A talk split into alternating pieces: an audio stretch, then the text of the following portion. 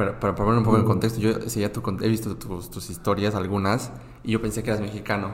Eh, porque estabas hace tiempo en, o sea, principalmente historias en Oaxaca, me acuerdo, de artesanías mexicanas y todo eso, pero luego he visto que, que, eras de acá y empecé a ver tus historias desde así, desde el principio, y las primeras las has hecho, acá. Y primero, bienvenido a mi programa, a este espacio. ¿Cómo, ¿Cómo estás, Galo? Bien, bien. Lindo comunicarme contigo y lindo conectar con tu comunidad. Esperemos aportar valor. Yo creo que sí. A ver, quería, o sea, hay varias cosas que quiero hablar contigo. Y en una historia incluso hablas un poco, pero quería que me cuentes cómo has empezado esto. Porque tu idea es hacer mil historias, una por día en lo posible, ¿no? Sí. Eh, eso es, a ver, eso es más, casi, casi tres años, eh, si saltando en un día. Si es que no... claro, si no fallas. Break the chain. Sí, o sea, de cómo se te ocurrió, o sea, porque me imagino que la idea es dar vueltas por el mundo, que ya has estado en muchas ciudades, o sea... La realidad es que cuando empiezas no tienes algo concreto. Y esa es la intuición del, del, emprendedor. Steve Jobs habla de esto, de connecting the dots, que tienes que crear y creer en tu intuición, destino, karma, Dios, lo que sea. Y cuando empiezas, realmente no sabes el big picture que va a pasar, porque empiezas con una idea tan vaga que en el camino vas generando lo que quieres construir. Yo al principio no sabía que iba a ser mil historias. De entrada yo pensaba que iba a ser unas contenido en inglés, pero mil no era como la realidad. Es como voy a hacer contenido y después del contenido voy a ver qué, es lo que sucede, qué es lo que pasa. Entonces, de esa manera, ahora ya tengo claro que voy por las mil historias. Tal vez cuando vaya en la historia 500 tenga claro que voy a ir por otra cosa. Pero vas formando tu criterio de acuerdo a lo que vives. Claro, de acuerdo a que pasa el tiempo, te va allá interesante. Sí, porque eso te quiero preguntar. Las primeras las hacías en inglés. Eh, de, cómo surgió el cambio a hacerlas en español. El contenido en inglés es, es el 68%. Si tú haces contenido en inglés, puedes llegar a una mayor audiencia. Te puede ver gente de Nueva Zelanda, de Italia, de la Antártica, de Canadá. Si haces contenido en español, solo te ven en México, España y Latinoamérica. 12%. ¿Qué prefieres? ¿12 o 68%? Claro, claro. Lógicamente hay más competencia, hay más creadores en inglés, pero puede ser un fenómeno viral. Si quieres ser el nuevo Mr. Beast, el nuevo Pierre McKinnon, tienes que hacer contenido en inglés para ser relevante, porque lastimosamente, y también es un área de oportunidad, los mejores creadores de contenido son en habla, en habla de inglés. Entonces, eso es muy interesante. Entonces, con esa premisa, empecé a hacer contenido en inglés. Entonces dije, si hago contenido en inglés, más gente en el mundo va a conocer Bolivia. Porque ahora hago un video de Bolivia y solo ve los latinos por la barrera idioma. Entonces, eso. Si haces contenido en inglés, imagínate que alguien te puede ver en Taiwán, en Senegal, en Kenia, en Italia, en Canadá, en Nueva Zelanda. Entonces tienes un abanico de oportunidades más amplios. Y eso aplica a todo. Colaboraciones, patrocinios, amigos, amistades. Si tú haces contenido en español, vas a atraer gente que consume contenido en español. Y el contenido en español no es por menospreciar ni nada, pero la estadística dice que no es el mejor pagado. El mejor pagado es el contenido en inglés. Si tú, haces, si tú eres youtuber, creador de contenido, storyteller en Londres, o por ejemplo en Canadá o en Estados Unidos, el, pago por mil vistas, no sé cómo se llama, se me fue el nombre, por ejemplo en YouTube, es 10 veces más, 5 veces más. Si tú eres creador de contenido en Venezuela, la tienes muy difícil. Si tú eres creador de contenido en Bolivia. Entonces ahí nace todo el concepto de vamos a hacer en inglés para a largo plazo que sea sustentable, que sea un proyecto más grueso. Así que es. Ah, ya, pero así has iniciado y ahora estás haciendo en español. O sea, la idea es crecer también primero como... Voy a volver al inglés. Voy a volver en inglés. No sé cuándo. Ahora mi estrategia de mí es hacer contenido viral. Hay tres clases de contenido. Viral, las tres B lo llama Vilma Núñez. El viral, el de valor y el de venta. Ahorita yo me estoy enfocando en hacer contenido viral. Literal quiero ser el Cristóbal Colón de las historias. Si hay una historia, por ejemplo, en Argentina, Buenos Aires, Chile, Costa Rica, interesante, tengo que ir a ese lugar. Entonces, quiero hacer contenido en español porque este, este consejo me lo dio Bolivian Traveler cuando iba en la historia 28. Él fue el que me hizo cambiar de contenido en inglés a contenido en español. Me dijo, dude, tú puedes ser el siguiente Nas Daily en español. Nadie está haciendo contenido en español como tú haces. Tú serías el primero. Y realmente nadie hace lo que yo hago, por ejemplo, en Bolivia. En México hay otras personas que hacen. Entonces, literal, lo que estoy haciendo es contar las mejores historias de gente extraordinaria y también lugares increíbles, colocarlas en internet en español y he tenido buena respuesta. Pero en un futuro voy a tener todo por Galo inglés y todo por Galo español. Pero mi canal oficial va a ser en inglés. Lógicamente que con inglés ya voy a tener una mayor audiencia. Sí, me recuerdo, yo escuchaba eh, me encanta mucho el cine, eh, el de Sep Films, si lo has visto, es un argentino, Nicolás Amelio Ortiz, ¿no? que él hablaba igual de quien ha abierto su canal en inglés, eh, porque claro, decía todo esto, ¿no? que es mucho más fácil de monetizar y todo esto que llegas a públicos mucho más grandes también pero, o sea, va a tener los dos, ¿no? Porque uno es más grande que el otro. Y, y, me parece interesante esta proyección tan grande que ya tienes, no voy a tener los dos y, y, y también es interesante esa estrategia de posicionarte en un mercado que si bien es menor, también no tienes tanta competencia, no hay tanto contenido de, claro, por supuesto. Sí, total. Sí, y bueno, no, buenísimo. Y o sea, ¿cuánto te toma hacer una historia? Porque o sea, las haces como en menos de un minuto para que entre el formato reel y se pueda compartir. 59 segundos. Claro, el tope, ¿no? De, que te pone Instagram, por ejemplo, o YouTube también. Ahora sí, año 2022, y tal vez están escuchando el podcast en el 2030, ya también cambió. Y tal vez otra cosa, tal vez, ¿qué, qué reels? La prehistoria están ahí.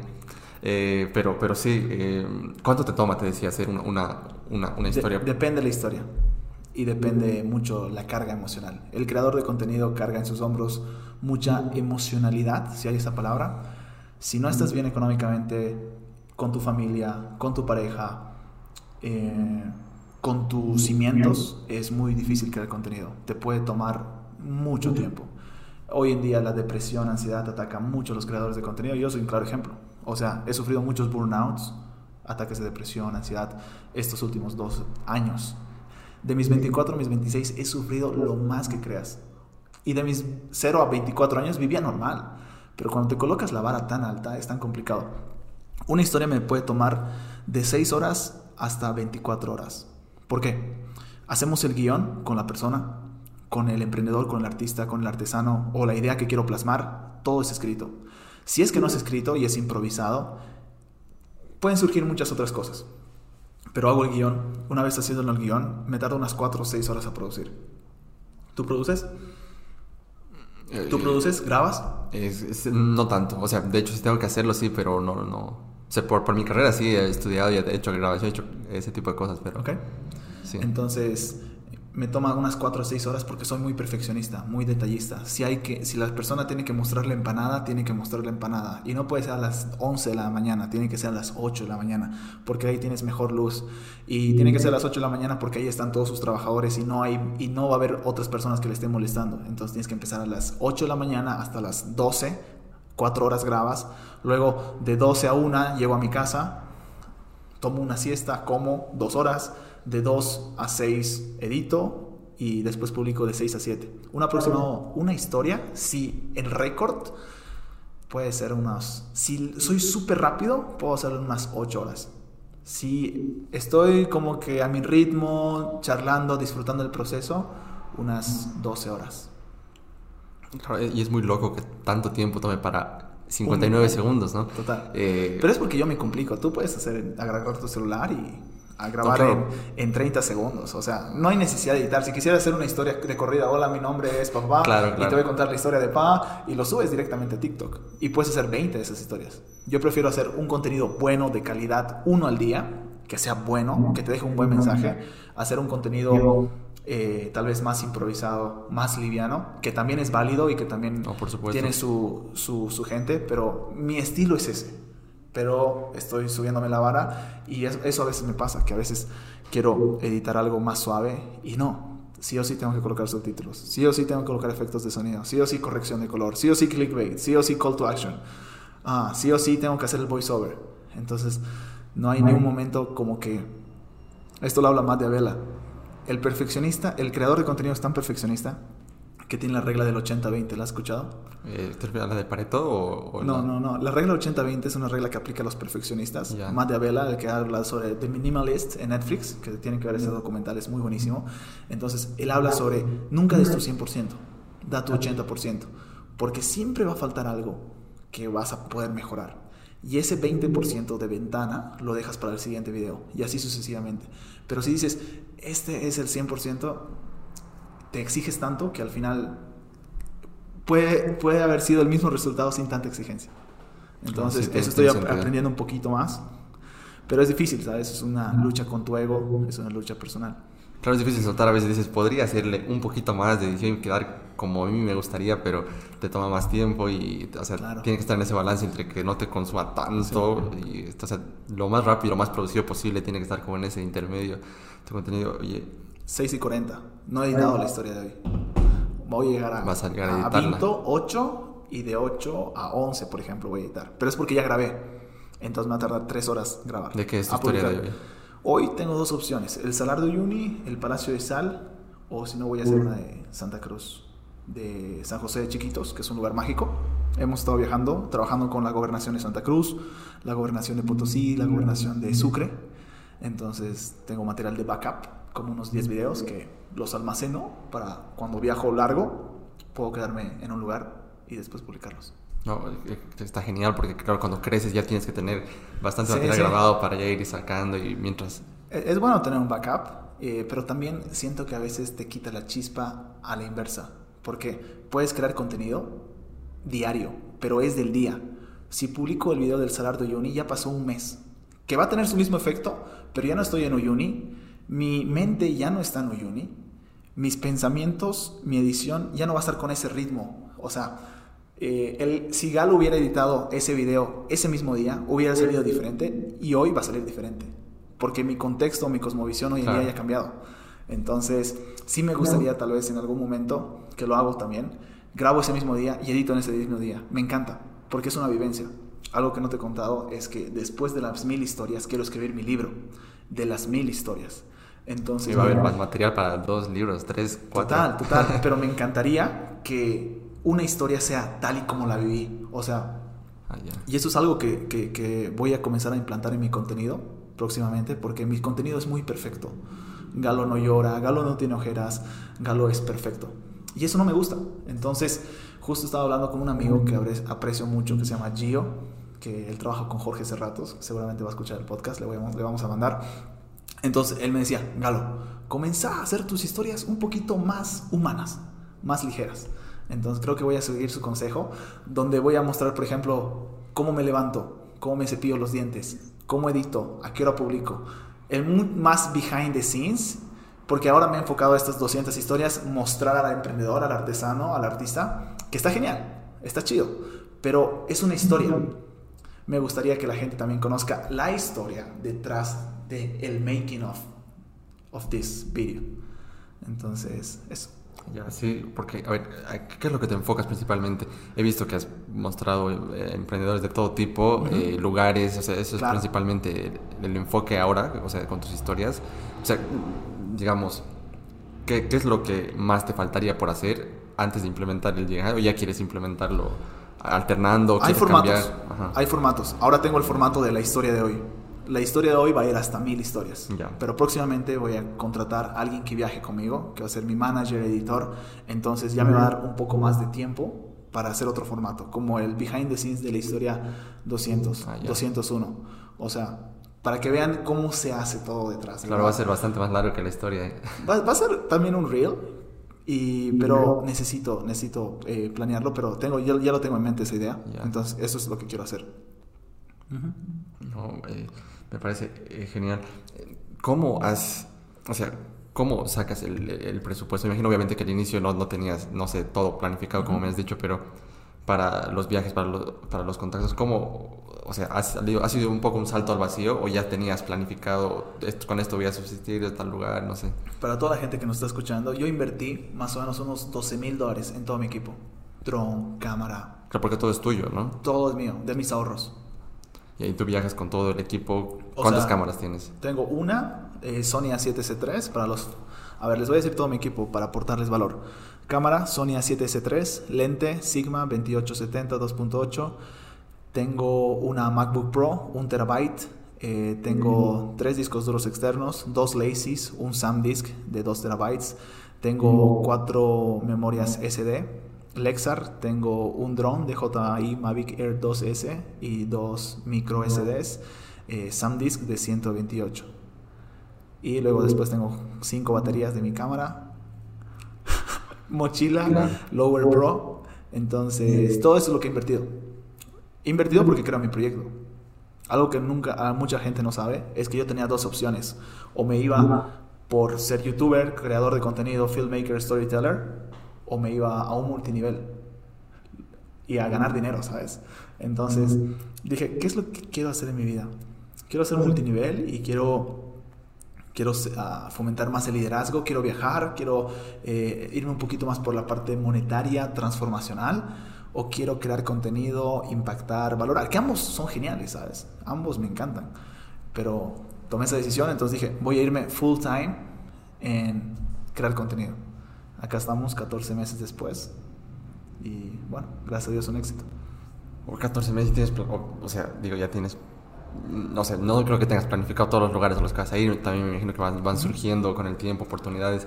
¿Cómo ha sido igual creciendo el tema de los contactos? Porque, claro, me decías que has estado trabajando con la gobernación de tal departamento, de Sucre, de Potosí.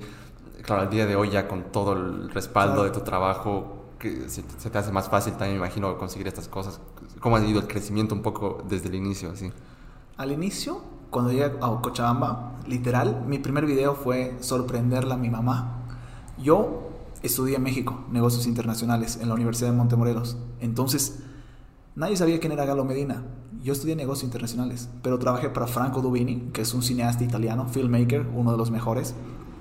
Y la realidad es que cuando llegué a Bolivia, tenía ya un poquito de callo porque ya había trabajado con Franco, ya sabía cómo editar, grabar.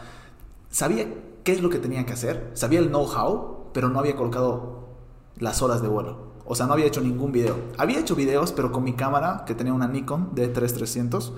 Entonces, no salían tan bien. Lo siento.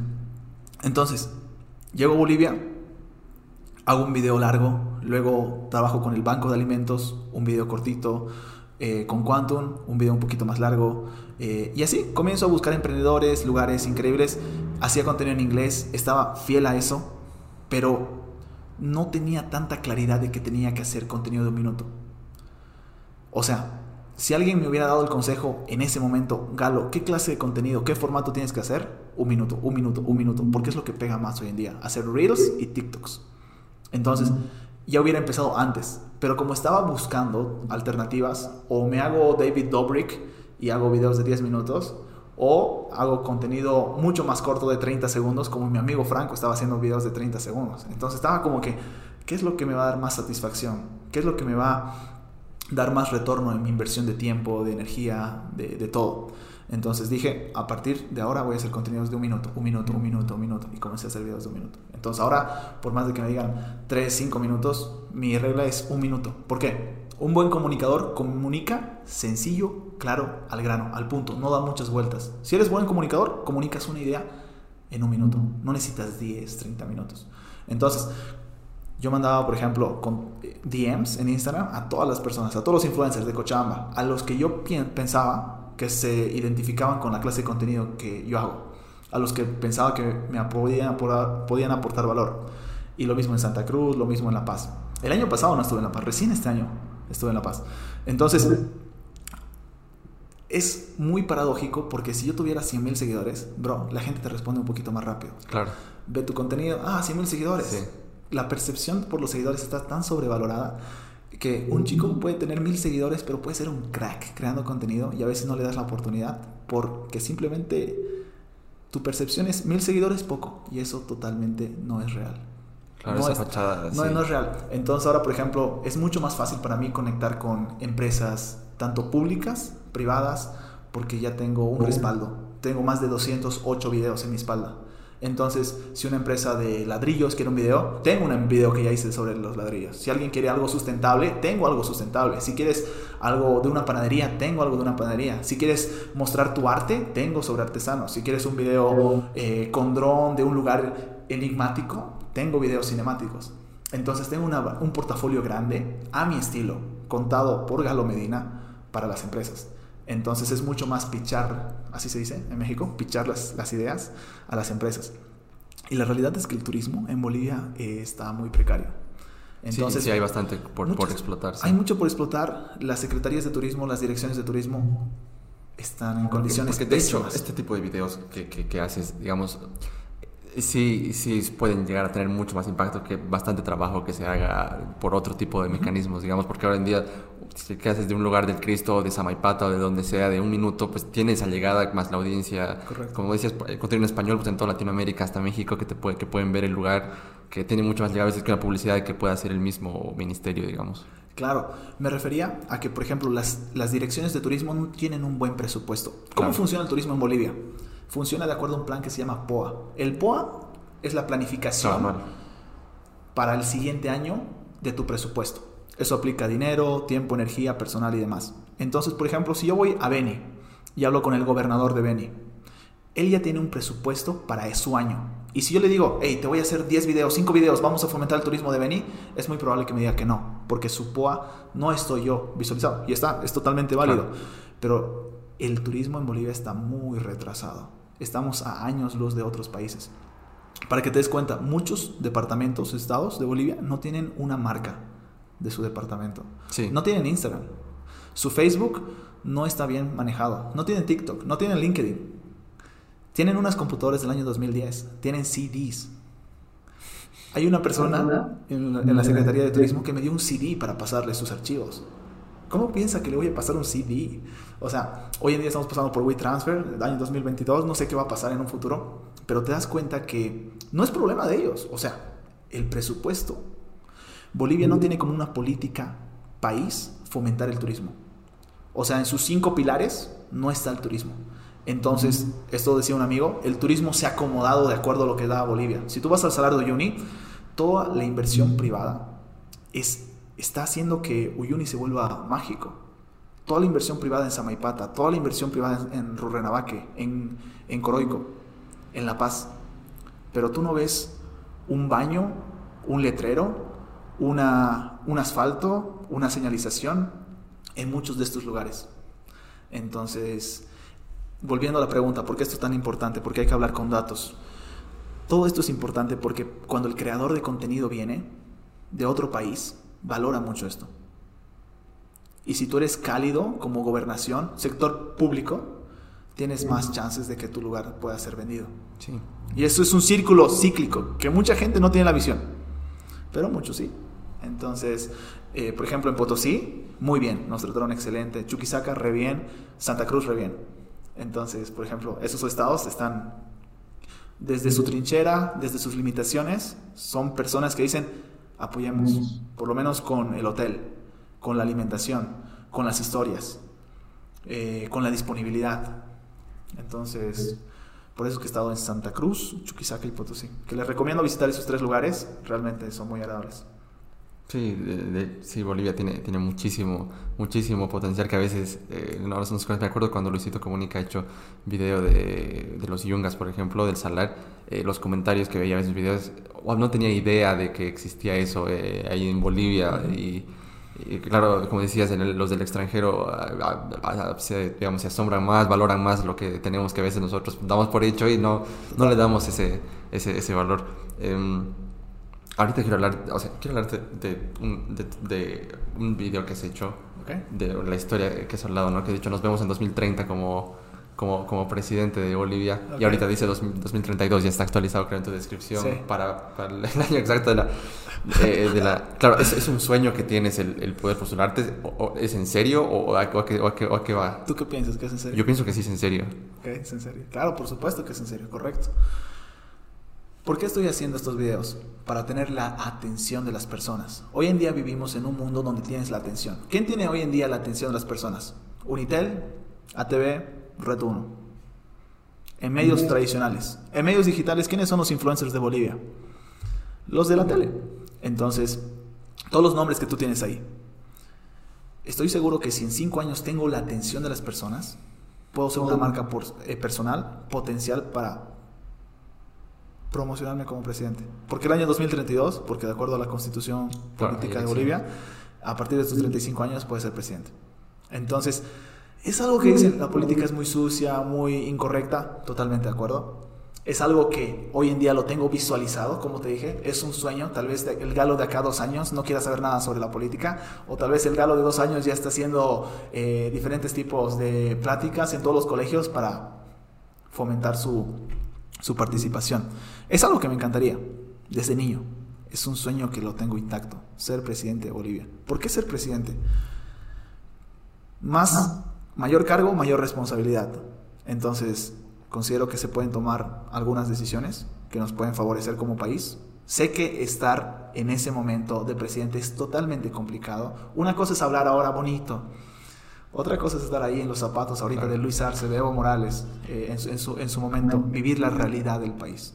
Pero considero que es algo cíclico. Tuvimos a Evo Morales, que ya tiene más de 40 años, Arce igual. Entonces, si tú les preguntas a ellos, ¿qué son las criptomonedas? No tienen idea. Si tú les preguntas a ellos qué es un ecosistema en Silicon Valley, muy difícil que te respondan. Si tú les preguntas a ellos qué es Axie Infinity o qué es los Play to Earn, sabrán. Entonces, ¿qué pasa cuando, por ejemplo, tenemos un Nayib Bukele o un presidente como el, el ministro de Canadá, que es muy joven igual? Esto lo dice Nas Daily que las generaciones pasan, entonces las ideas se renuevan. Si Bolivia tuviera un presidente mucho más joven, tendría ideas mucho más frescas, por simple estadística. Entonces, siento que ahí puede haber una gran área de oportunidad. Eh, es un sueño a largo plazo que quiero ser presidente, que se va a cumplir. Eh, me encantaría postularme, no te voy a negar. Y yo pienso que de acá a cinco años las redes sociales van a jugar un papel mucho más importante que ahora. Se están exponenciando mucho más. Así que vamos a ver con el tiempo. Tal vez nunca pasa, tal vez sí. Y si pasa, qué lindo. Bueno, si pasa, vamos a volver a esta pregunta, ojalá. Pero obviamente sí, es, digamos, un, tiempo más largo y que puedes cambiar de opinión de aquí a un mes, mañana ya puedes no quererlo, ¿no? Pero, pero me gusta que tengas como, como metas así, entre a largo plazo, a mediano plazo, que obviamente son flexibles de acuerdo a las experiencias del día a día, pero sí te marcan un punto al que ir avanzando, ¿no?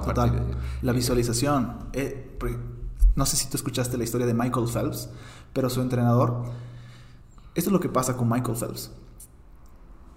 En Río 2016, él compite, ya gana creo que siete medallas de oro, le faltaba la última.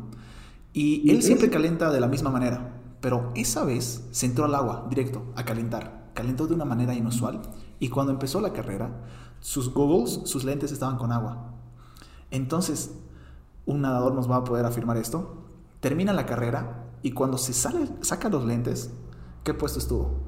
Récord mundial, primer lugar. ¿Por qué? El poder de la visualización. Su entrenador desde los 12 años a Michael Phelps le decía, tú vas a ganar más de 8 medallas, tú más vas a ganar más, vas a ganar más de 8 medallas. El poder de la visualización, Ale, es tan, tan, tan importante que a veces lo damos por sentado. Visualiza, eh, vas a ser presidente, vas a tener un banco, vas a construir algo. Yo pienso que el cerebro es tan poderoso, tan irracional, que todo lo que tú le dices a tu cerebro lo cree. Siento que no hay ninguna diferencia entre decirlo de mentira y decirlo de verdad. Y es por eso que a veces tenía un poco de choque cultural con el sarcasmo en México.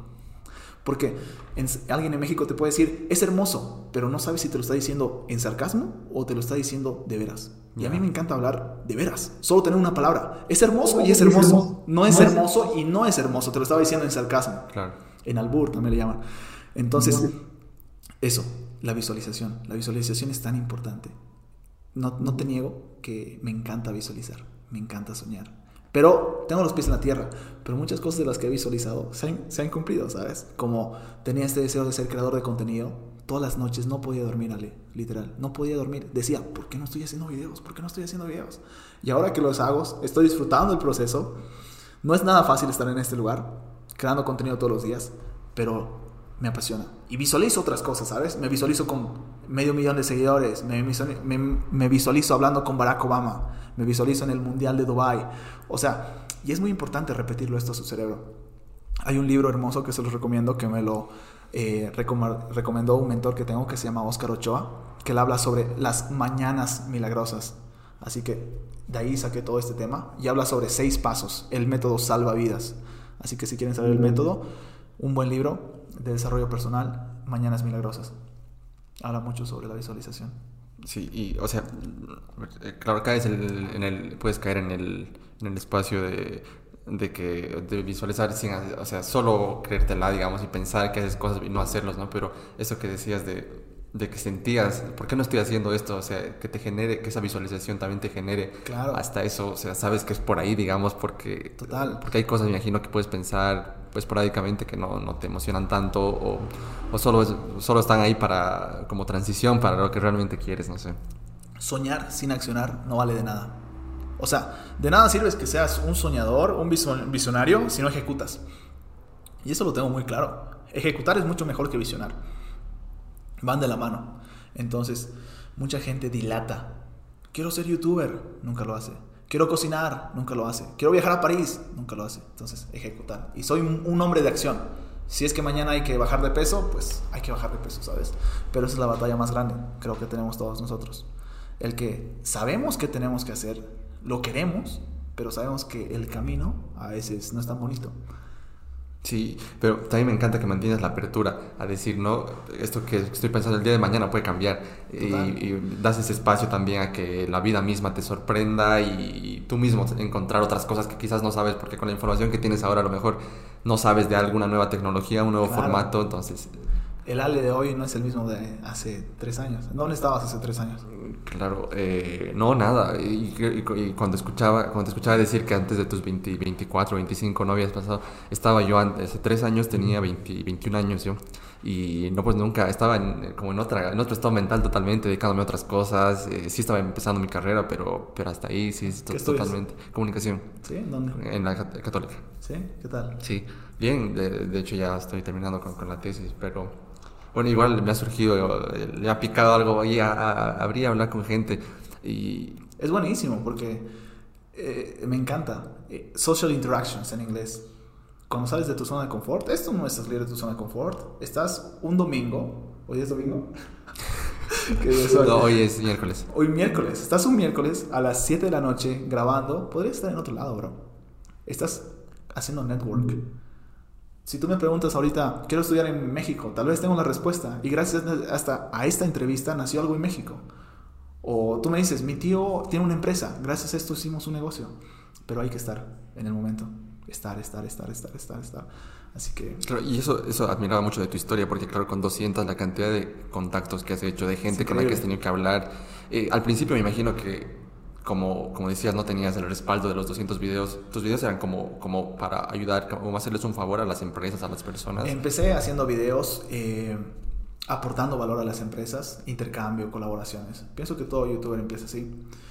Y también videos pagados, pero no tenía el número.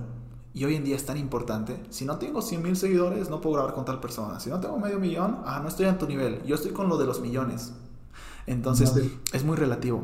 Entonces, realmente, yo soy de la creencia que no hay coincidencias, hay causalidades, diosidencias. Entonces, vas conectando con las personas correctas. Te prometo, bro, que las 208 personas que ves en mi feed de Instagram, en TikTok, son personas que han llegado a mi vida por alguna razón.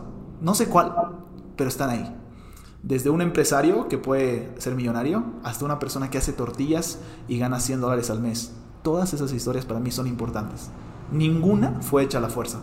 Ninguna fue diseñada de una mala manera. todas fueron hechas con amor, colocándole mucha pasión. Y el network es, es increíble, porque una persona te lleva a 10 personas y esas 10 personas a otras 10 personas. Hay, una, hay un libro que habla que estás a cuatro pasos de conocer al presidente de Estados Unidos. Sí, como decía, ¿no? Sí, como a, como a cuatro o cinco personas de la persona que quieras. Sí, claro. Sí, sí. Entonces, me encanta, me encanta porque ahorita te estoy diciendo que quiero hacer una historia de Barack Obama, que va a pasar eventualmente. Una de Bill Gates, que va a pasar también eventualmente. Y no solamente gente famosa, ¿sabes? Sino personas increíbles que están haciendo un, cambio en, su comunidad, que las quiero conocer. Entonces, llegas a un lugar como Samaipata, como Rurrenabaque, como La Paz, y, y te encuentras en el Trufi, te encuentras en la calle, en el mercado, a la gente que conecta contigo. No sé si te pasa. Y te das cuenta que las cosas pasan por algo. Entonces, soy muy creyente de que formamos un network interesante y eso es lo más importante. Cuidar el network, cuidar tu comunidad, los contactos que tienes, mantener tus relaciones a largo plazo. Es súper importante. digo, la cantidad de contactos que has hecho y además el tener 200 historias ahí expuestas, digo, 200 entre otros videos también y las que se vienen también te da un nivel de probabilidad altísimo. Digo, no todas obviamente van a tener la llegada que esperas, me imagino, pero algunos deben superar las expectativas mismas que tú tienes de compartidas y de gente que ha visto. Entonces, mm, también te metes a un juego de probabilidades muy interesante porque tantos videos es muy difícil que a uno no la pegue tremendamente en algún momento. Por siempre estadística. Sí, sí. Eh, la estadística en YouTube es de 40.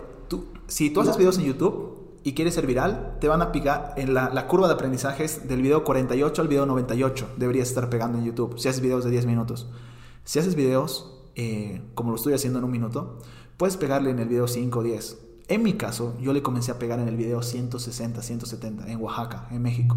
Para los que no saben, 70% de mis seguidores están en México. Sí. Entonces, por eso es que ya me encanta México. Entonces, por eso, por eso es tan, tan importante la, probabilidad. Mientras más haces, más chances tienes de, de, ser viral. Y hay otro extremo, por ejemplo, Kawaii, que es otra plataforma que está ahorita surgiendo, que es el nuevo TikTok. Mi amigo hace de 10 a 20 videos al día. Dude, con esa cantidad de videos es imposible que no seas viral. Si no eres viral con 10 a 20 videos, algo estás haciendo mal. Entonces tiene un buen formato, ya tiene más de 300 mil seguidores y te das cuenta que la consistencia, la perseverancia, el compromiso que tú tienes, el enfoque, estar enfocado en lo que quieres, al final de cabo trae sus frutos. Mm, genial. ¿Dónde, ¿Dónde vas a estar pronto ahora? Me estás diciendo un poco por Perú que vas a estar. Mira, mi agenda es muy volátil. ¿Por qué? Porque yo planifico con anticipación, pero la realidad es que mañana me puede llamar Bill Gates, o me puede llamar Marcelo Claure, o me puede llamar alguien de Uruguay, o me llama alguien de España, y estoy en dos días ahí, ¿sabes? Eso es lo mágico del Internet, que te abres a un mundo de vulnerabilidad, apertura, disponibilidad muy grande. El plan para este año es estar los primeros días de junio en Cochabamba. Después voy a La Paz por unos días, vuelvo a Cochabamba. Del 15 al 30 de junio estar en Perú. Julio estar en Oaxaca. Luego agosto estar en Guadalajara, Monterrey. Y después unos tres meses en Oaxaca. Y quiero irme en diciembre a Ecuador. Ese, ese es el plan hasta ahora. Te prometo que va a cambiar. Claro. Tú planificas de una manera tan perfecta y puede ser que pase y otra cosa. Entonces, me encanta porque también estoy muy abierto a eso y sigo mucho mi corazón. Si es que me dicen, quédate seis meses en este lugar, quédate más tiempo en Cochabamba, pues es, es necesario, ¿sabes? Y me encanta el cambio constantemente, constante. No me gusta quedarme en un lugar mucho tiempo. Me encanta. Ok, ya visité este lugar, ya conté la mejor historia de este lugar, vamos a otro lugar. Llegamos a este lugar, todas las mejores historias, boom, boom, boom, boom. Te das cuenta que estos dos años no los he sentido. Han pasado súper rápido. Súper, súper rápido. Claro, con tantas experiencias, tantos lugares, tanta gente. A veces estoy en modo automático y eso es algo que tampoco no me gusta. Que me levanto, eh, grabo la historia, edito, dormir. Y no las disfruto. No las, no las, no las saboreo.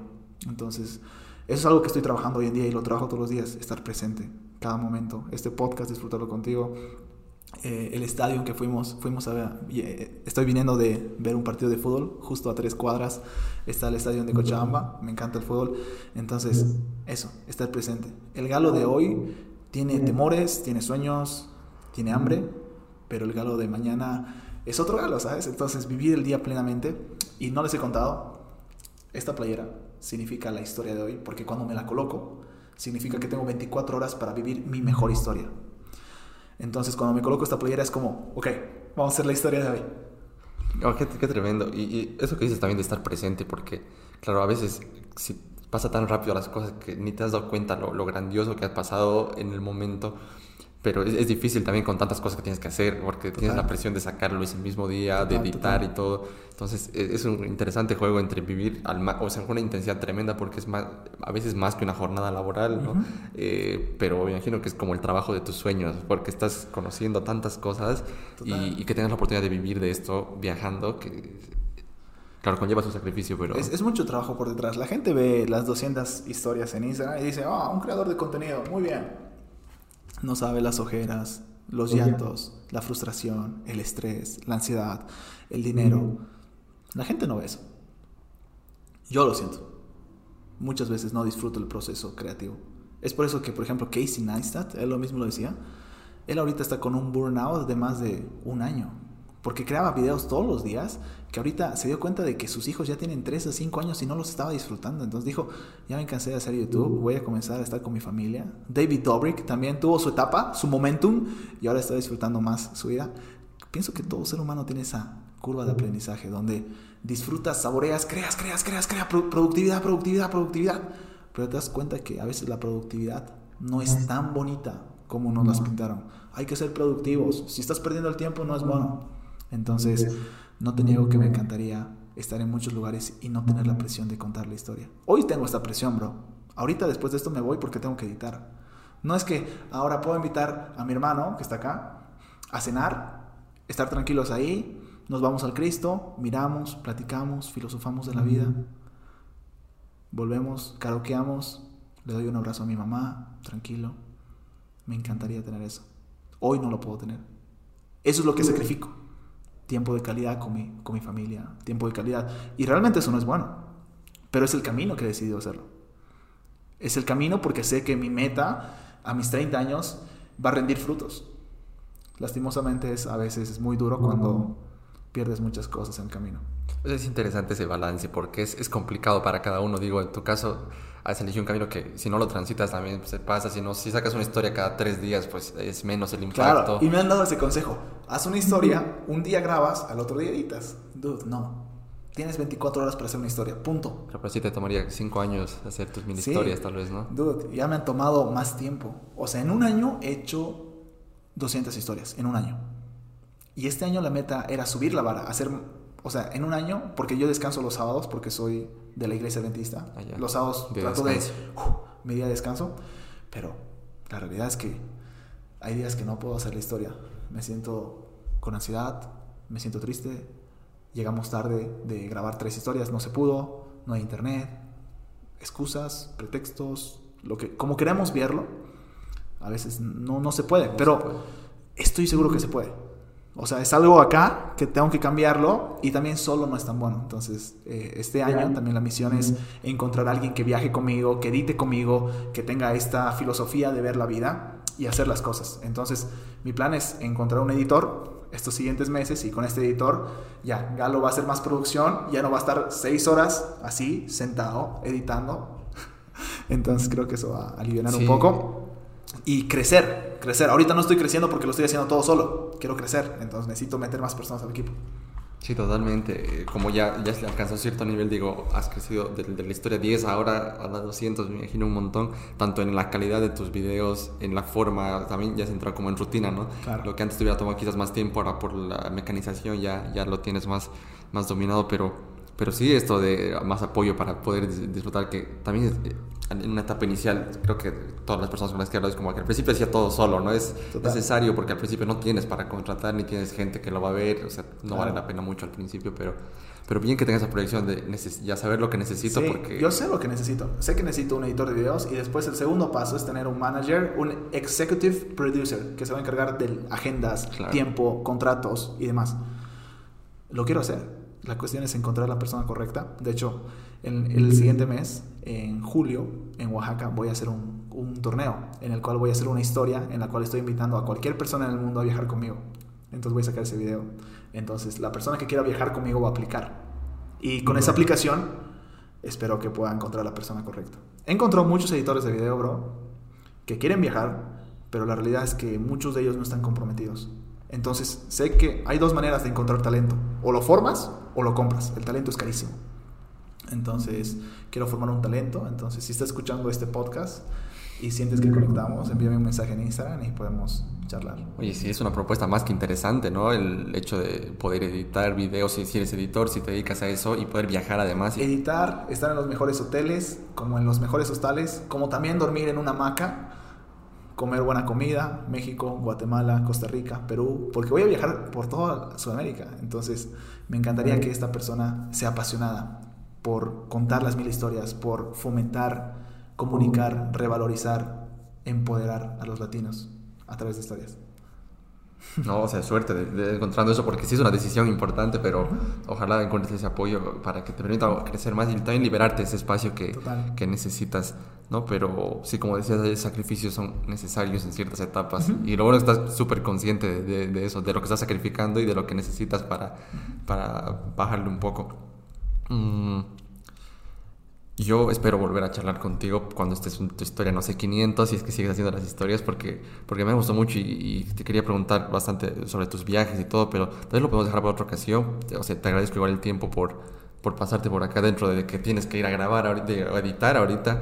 Eh, y todo eso sé que no es fácil sacar tiempo para, para esto, pero oye, te agradezco mucho porque yo ha sido, ha sido una de mis inspiraciones también para, para comenzar, porque claro, desde que me enteré que, eras de Bolivia, te juro que pensé que eras mexicano, por, porque veía todas esas historias ahí. Eh, claro, oye, qué, qué, capo, decía, ¿no? Y, ver, ver, que estás creciendo y que más gente te conoce, o sea, es, es, un, es, un, orgullo así de lejos, de la anónima que nunca nos habíamos conocido, pero oye, qué bueno. Gracias, Ale, por tus palabras. Te deseo lo mismo para ti. El aprecio es mutuo. Sigue con tu podcast y espero que todo lo que me has deseado se pueda multiplicar para ti. Y, no, gracias y de verdad espero también dejar un poco, un poco de la puerta abierta con... La puerta abierta para la historia 500. Eh, mi plan es volver cada año a Bolivia, cada año a Bolivia. Quiero fomentar Bolivia con pros y contras. Me encanta Bolivia, estoy enamorado de Bolivia y soy fiel creyente de que tenemos un país tan hermoso y quiero empoderarlo, ¿sabes? A través de contar las historias que no han sido contadas en Bolivia. Así que quiero volver cada año, así que espero vernos el siguiente año. Seguro que sí, seguro, así, para lo que sea, igual una persona tienes en cocha para en lo que te pueda ayudar. Y pues ha sido un gusto este episodio de Sobrepensando con Galo Medina. Un placer, Ale. Gracias por la invitación. Nos vemos. La historia de hoy es sobre. y ahí te enlace a tu video. Buenísimo.